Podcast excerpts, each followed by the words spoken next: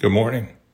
It's December 7th, and welcome to Doing Life, daily devotions for finding peace in stressful times. This is the audible companion of the book by the same name. The music you're listening to is Eternal Father, Strong to Save, otherwise known as the U.S. Navy Hymn, played by the United States Marine Corps Band on the album Uncommon Valor. Today's title is Infamy. Yesterday, December 7th, 1941, a day that will live in infamy, the United States of America was suddenly and deliberately attacked by naval and air forces of the Empire of Japan. Franklin Delano Roosevelt. Many of you may not be old enough to clearly remember the presidential campaign of 1988, but on September 7th of that year, Vice President H.W. Bush was making a campaign speech, which he opened with Today is Pearl Harbor Day, a day that will live in infamy. Much to the astonishment of both his campaign staff and the thousands of Legionnaires to whom he was speaking in Louisville, Kentucky, that late summer day. Oops! Moments later, he corrected himself. Now, in the former president's defense, he was a World War II fighter pilot who flew many missions and was actually shot down over the Pacific. We can cut him some slack for a gaffe when probably exhausted on the campaign trail.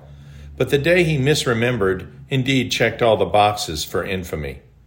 Infamy means deplorable, despicable, shamefully vile, a disgraceful act. Two thousand years ago, another deplorable, despicable, vile event took place on a hill outside the walls of a little backwater town in the Roman Empire called Jerusalem. A man was crucified there who had done no wrong, ever, to anyone. His crucifixion lives on in infamy for its cruelty and injustice. But because of who he was, it is remembered as much more than just deplorable. The man was, in fact, the Son of Man, and many of those who didn't believe he was God with us or Emmanuel certainly did only three days later when they saw him risen from the dead. As we approach Christmas Day, Turn your thoughts to the full meaning of the Advent season. We celebrate not only the birth of our Savior, but the grace apportioned to us through his crucifixion.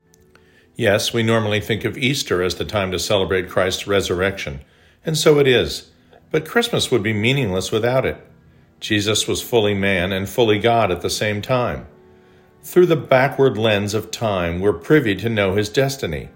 We know that we only celebrate his coming to us as a babe in Bethlehem because he would eventually take our sins on himself, purchase our forgiveness from the Father, and promise to come again when the kingdom of heaven becomes a reality on earth. Pearl Harbor Day is remembered as a time when thousands of innocent Americans lost their lives. It is indeed a day of infamy. But in the immortal words of Admiral Yamamoto, I fear we have but awakened a sleeping giant and filled him with a terrible resolve. As horrible a day as Pearl Harbor was, it ushered in a generation of Americans who would pull together, work together, love together, and first save and then build the greatest free society the world has ever known. Greatness was born of infamy. Christianity has swept the globe over the last two millennia, now claimed as the faith of over 2.4 billion people. That shameful event remembered in infamy on that little hill outside of Jerusalem was the event that reunited believers with their Creator and saved a world. Greatness, born of infamy. Mourn those who lost their lives on that fateful day as Christmas approached in 1941, but celebrate the freedom secured in the wake of that day. Mourn the horrific death of Jesus, nailed to a wooden cross as the sun set and the Sabbath began, but celebrate the freedom from shame and guilt offered to the entire world in exchange. Dear Heavenly Father, we love you. Let us mourn today those who died bravely, unexpectedly, executed in a cowardly way in 1941, as we mourn the cruel and infamous death of our Savior. We thank you that you can always work all things together for good, as you did for America then, and as you do now for all of the believers worldwide who take you up on your offer of forgiveness and reconciliation. Amen.